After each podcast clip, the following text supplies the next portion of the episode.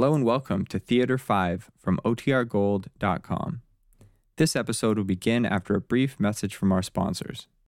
When you need mealtime inspiration, it's worth shopping Kroger, where you'll find over 30,000 mouthwatering choices that excite your inner foodie. And no matter what tasty choice you make, you'll enjoy our everyday low prices, plus extra ways to save, like digital coupons worth over $600 each week. You can also save up to $1 off per gallon at the pump with fuel points. More savings and more inspiring flavors make shopping Kroger worth it every time. Kroger, fresh for everyone. Fuel restrictions apply.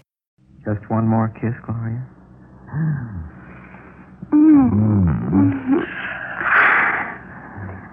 Oscar, you're so masterful. Talented, too. Want to see me tap dance? Oh, I'd love to.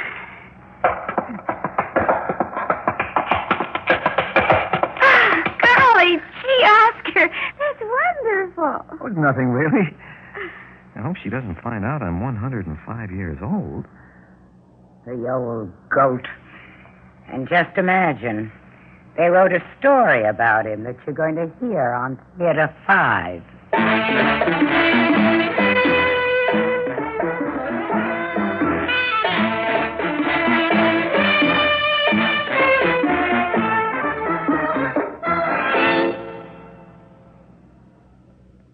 I guess perhaps I am the most procrastinating man you ever met. I didn't kill my wife until my 65th birthday.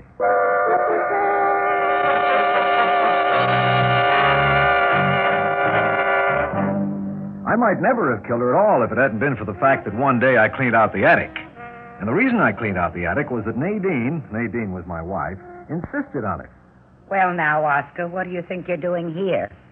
Well, I was just sitting down for a minute, Nadine. I was kind of relaxing. Relaxing. Relaxing at 11 o'clock in the morning? Well, it is my day off. A day off should be used for work. You know that, Oscar. Well, I did the dishes. I made the bed. Why don't you clean out the attic? Oh, now, Nadine. Clean out the attic. So I cleaned out the attic. The attic was clean anyway. Nadine used to make me clean it out once every couple of weeks, but I went up there and moved things from here to there and back again and made sweeping sounds with the broom. And then, I don't know why I did it, but I poked into the eaves. It was an old house we lived in, and by George, I found an old book that I'd never seen there before. The title of the book was Magic Potions and Spells for Ye Complete Sorcerer. I sat down on the floor and started to read it. It was full of recipes. There was one recipe that interested me greatly, principally because of the directions that went with it. I read it over and over again. Well, reading. Oh, I'm sorry, Nadine. I haven't read more than a page or so. Well, stop reading this minute and get busy. And remember, I can hear downstairs whether you're working or not. So I held the broom in one hand and the book in the other, and I swept the broom back and forth on the same place on the floor, and I read the directions that went with that recipe again and again. Do not drink ye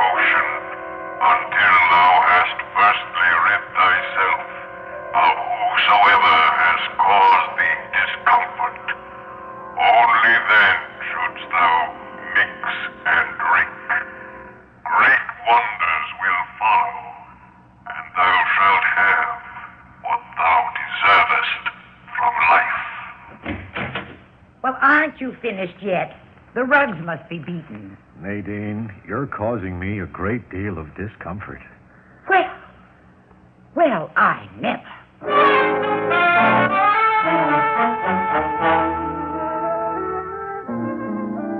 Still, I might have put the matter from my mind, except that on my 65th birthday, when I was nearly old enough to die, I wandered into the park and watched the lovers strolling in the sunlight, the young men's arms around the young girls' waists. The contrast between my wife and these young girls was almost too much for me to bear. So I went home to be greeted by Nadine. Oscar, clean out the cellar. And I went and stood at the top of the cellar stairs and hesitated. Well, Oscar, go down the stairs and get to it. Nadine, come here. What do you want? Nadine, there are never any passages of tenderness between you and me. What, what kind of foolishness is this? I never tell you how much I appreciate you, Nadine. Well, you certainly ought to. I know. You may feel, and I wouldn't blame you, that I never think about you very much, but I do. Shall I tell you what I think about, Nadine? Why, yes, Oscar. I think about your clothes. Those worn bombazine dresses with high choker collars. Well, I try to dress like a respectable woman. And I think about those long, shapeless flannel nightgowns you wear. And I don't know of another wife who bounds from her bed to greet each sunrise half an hour before it arrives, and then begins a filibuster against sin, which lasts until the hour you have appointed as a respectable bedtime 9 p.m. Oh, you do remember that our bedtime is 9 p.m. The sound of your voice never leaves my ears. Oh, you're such a fine, sensible husband. You really think I'm sensible? Of course. You were sensible enough to marry me for my money, weren't you? Ah, and how wisely you've guarded that money for me. That's because I know how highly you prize that money. While we're speaking of it, I should add that I am so grateful that to your fortune you have added 75% of what I have earned in 40 years of toil. Oh, don't speak of such a little thing. Oh, but I insist on speaking of it. And I'll speak of how there's another side to you, too. For you have known how to spend on great pleasures the other 25% of my earnings. You have not hesitated to plunge recklessly into the delights of stew meat, dark green, shapeless dresses, and contributions to missionaries engaged in clothing heathens. No price has been too high for you when it was a question of your favorite vegetable, turnips, or your favorite sweet, rice pudding. You have reveled in the extravagance of temperance club dues, nor have you forgotten my pleasures, for you bought me a bicycle to pedal to work. Oh, why shouldn't I have done all this for my husband? It adds up to this, Nadine. You have been an indefatigably good wife. And you have been a husband. I, uh, I have only one small complaint. What is that? You dust the keyholes. What is wrong with that, Oscar? I find the symbolism of it depressing. I don't see why. Well, you can think it over on the trip you're going to take. What trip? Here, let me put my hand on your back and I'll tell you what trip. I don't understand. You will in the next couple of seconds. The trip you're going to take is a trip down these cellar stairs.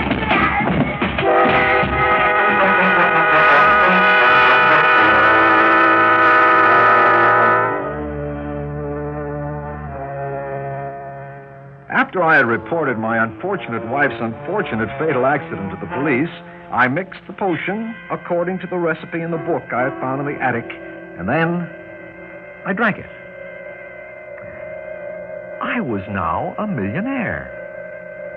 And I suppose that was a great wonder, but I had expected other great wonders, less predictable. For a month or two, nothing seemed to happen. And when something did happen, I did not at first appreciate it. Well, what seems to be the trouble, Mr. Brown? Doctor, it's my hair. Your hair? Or uh, maybe, may, maybe my digestion. Your digestion. Well, now, you are 65 years old. I, I know. That's just it. Well, at 65, a man can't expect to feel like a young man of 30. Hmm. Well, I guess, I guess in a way, it's my eyes mostly. Come now, Mr. Brown. First it's your hair, then it's your digestion, then it's your eyes. Now, which is it? Well, it's all of them, really. Uh, doctor, what color would you say my hair is? Well, it's brown with gray in it. Not gray with brown in it? No, no. Hmm. Well, it, it used to be gray with brown in it, and then it was gray without brown, but now it's brown with gray in it. What are you getting at? And, and then there's my digestion. Well, a little bicarb of soda. No, I don't need bicarb of soda anymore. That's just the point.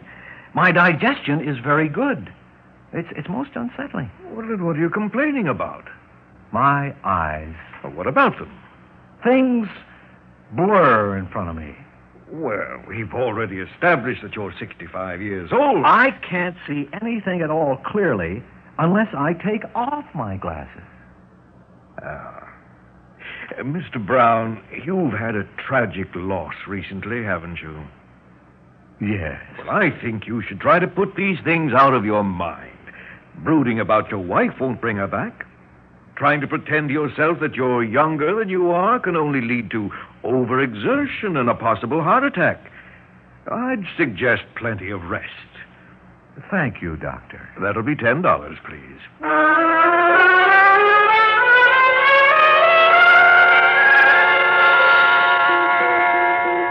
I left the doctor's office, and inside me there was a, a wild stallion of hope beating its hooves against my rib cage. I don't know why I hadn't realized before what was happening. My hair was turning brown again. Once again, I could eat fried foods at midnight without consequence. I had regained the good vision of my younger days. And even as I walked toward home, I began to feel my third teeth pushing my upper plate right out of my mouth. Great wonders indeed. I was growing backwards. I was growing younger.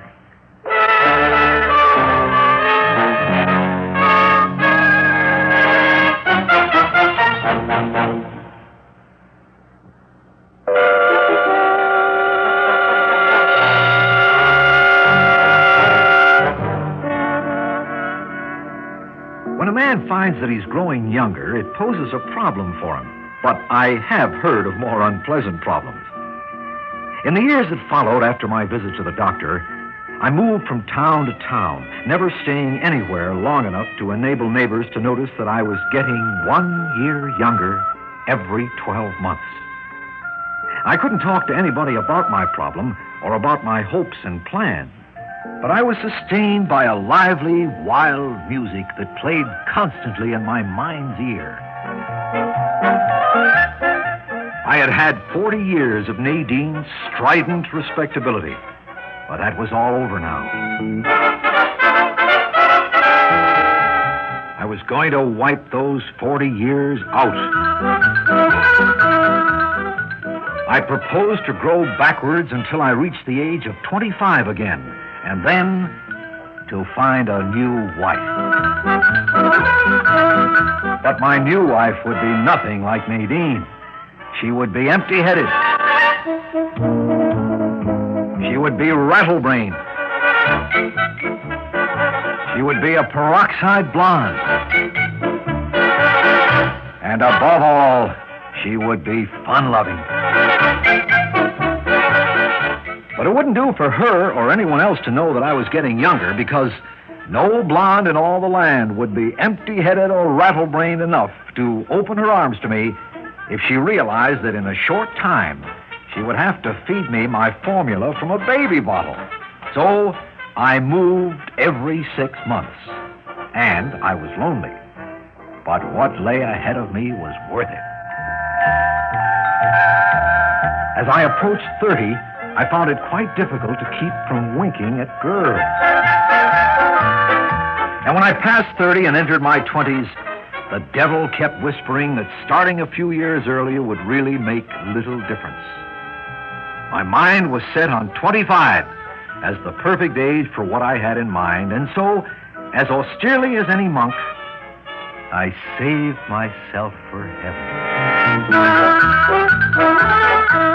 I was 26 minus one half, I hastened to Manhattan, took an apartment on Park Avenue, and for six months, I spent money. I spent it in nightclubs and in certain exclusive dress shops.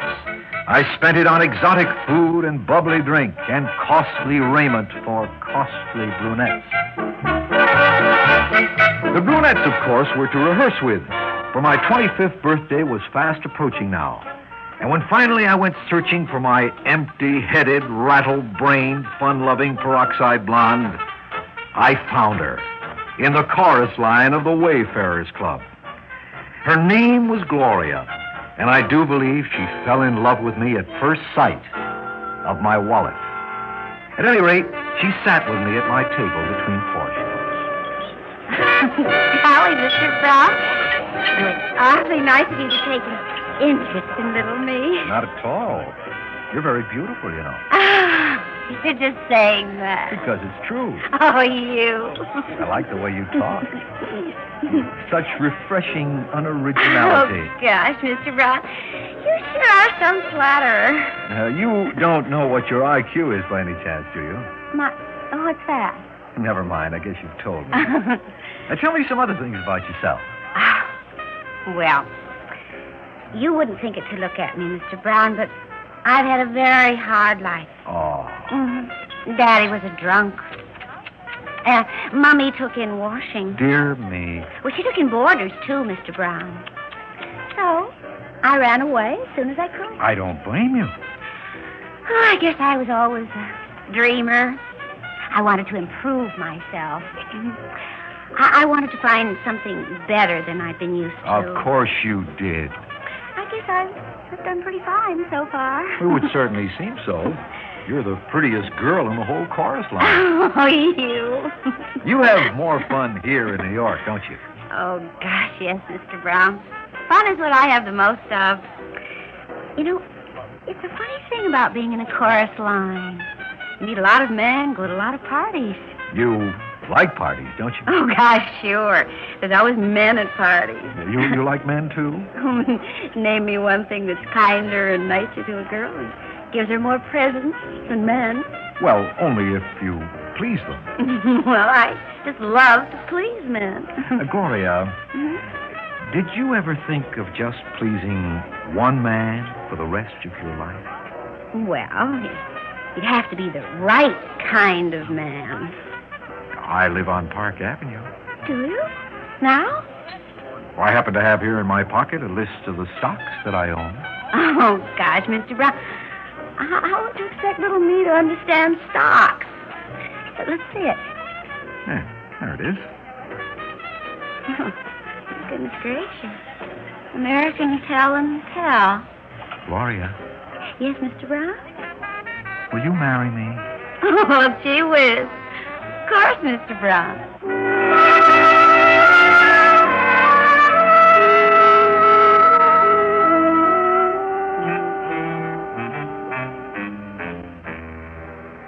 On my 25th birthday, Gloria and I were married.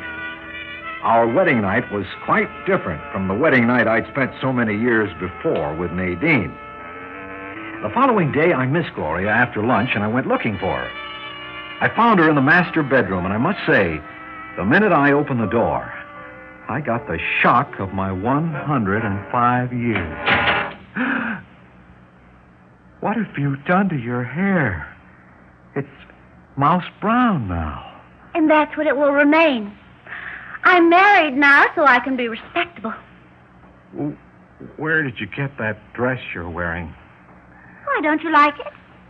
It's it's shapeless and it's dark green. Where'd you get it? From my hope chest.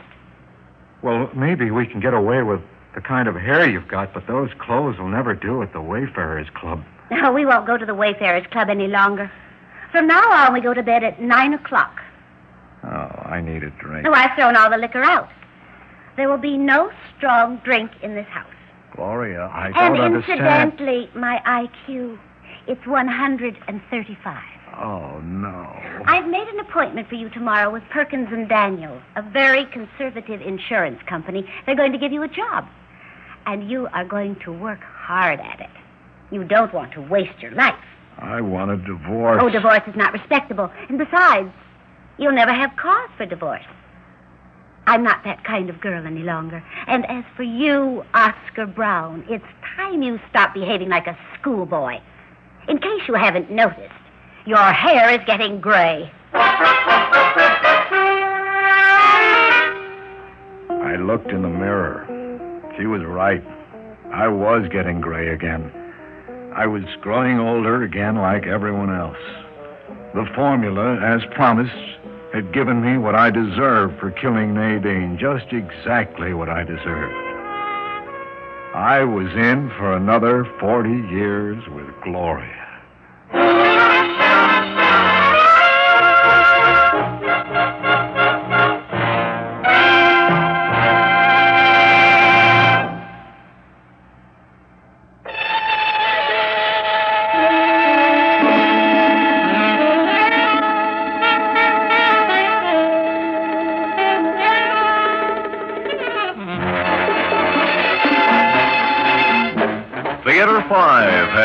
Presented The Second Chance, written by Robert Cenedella and directed by Warren Somerville.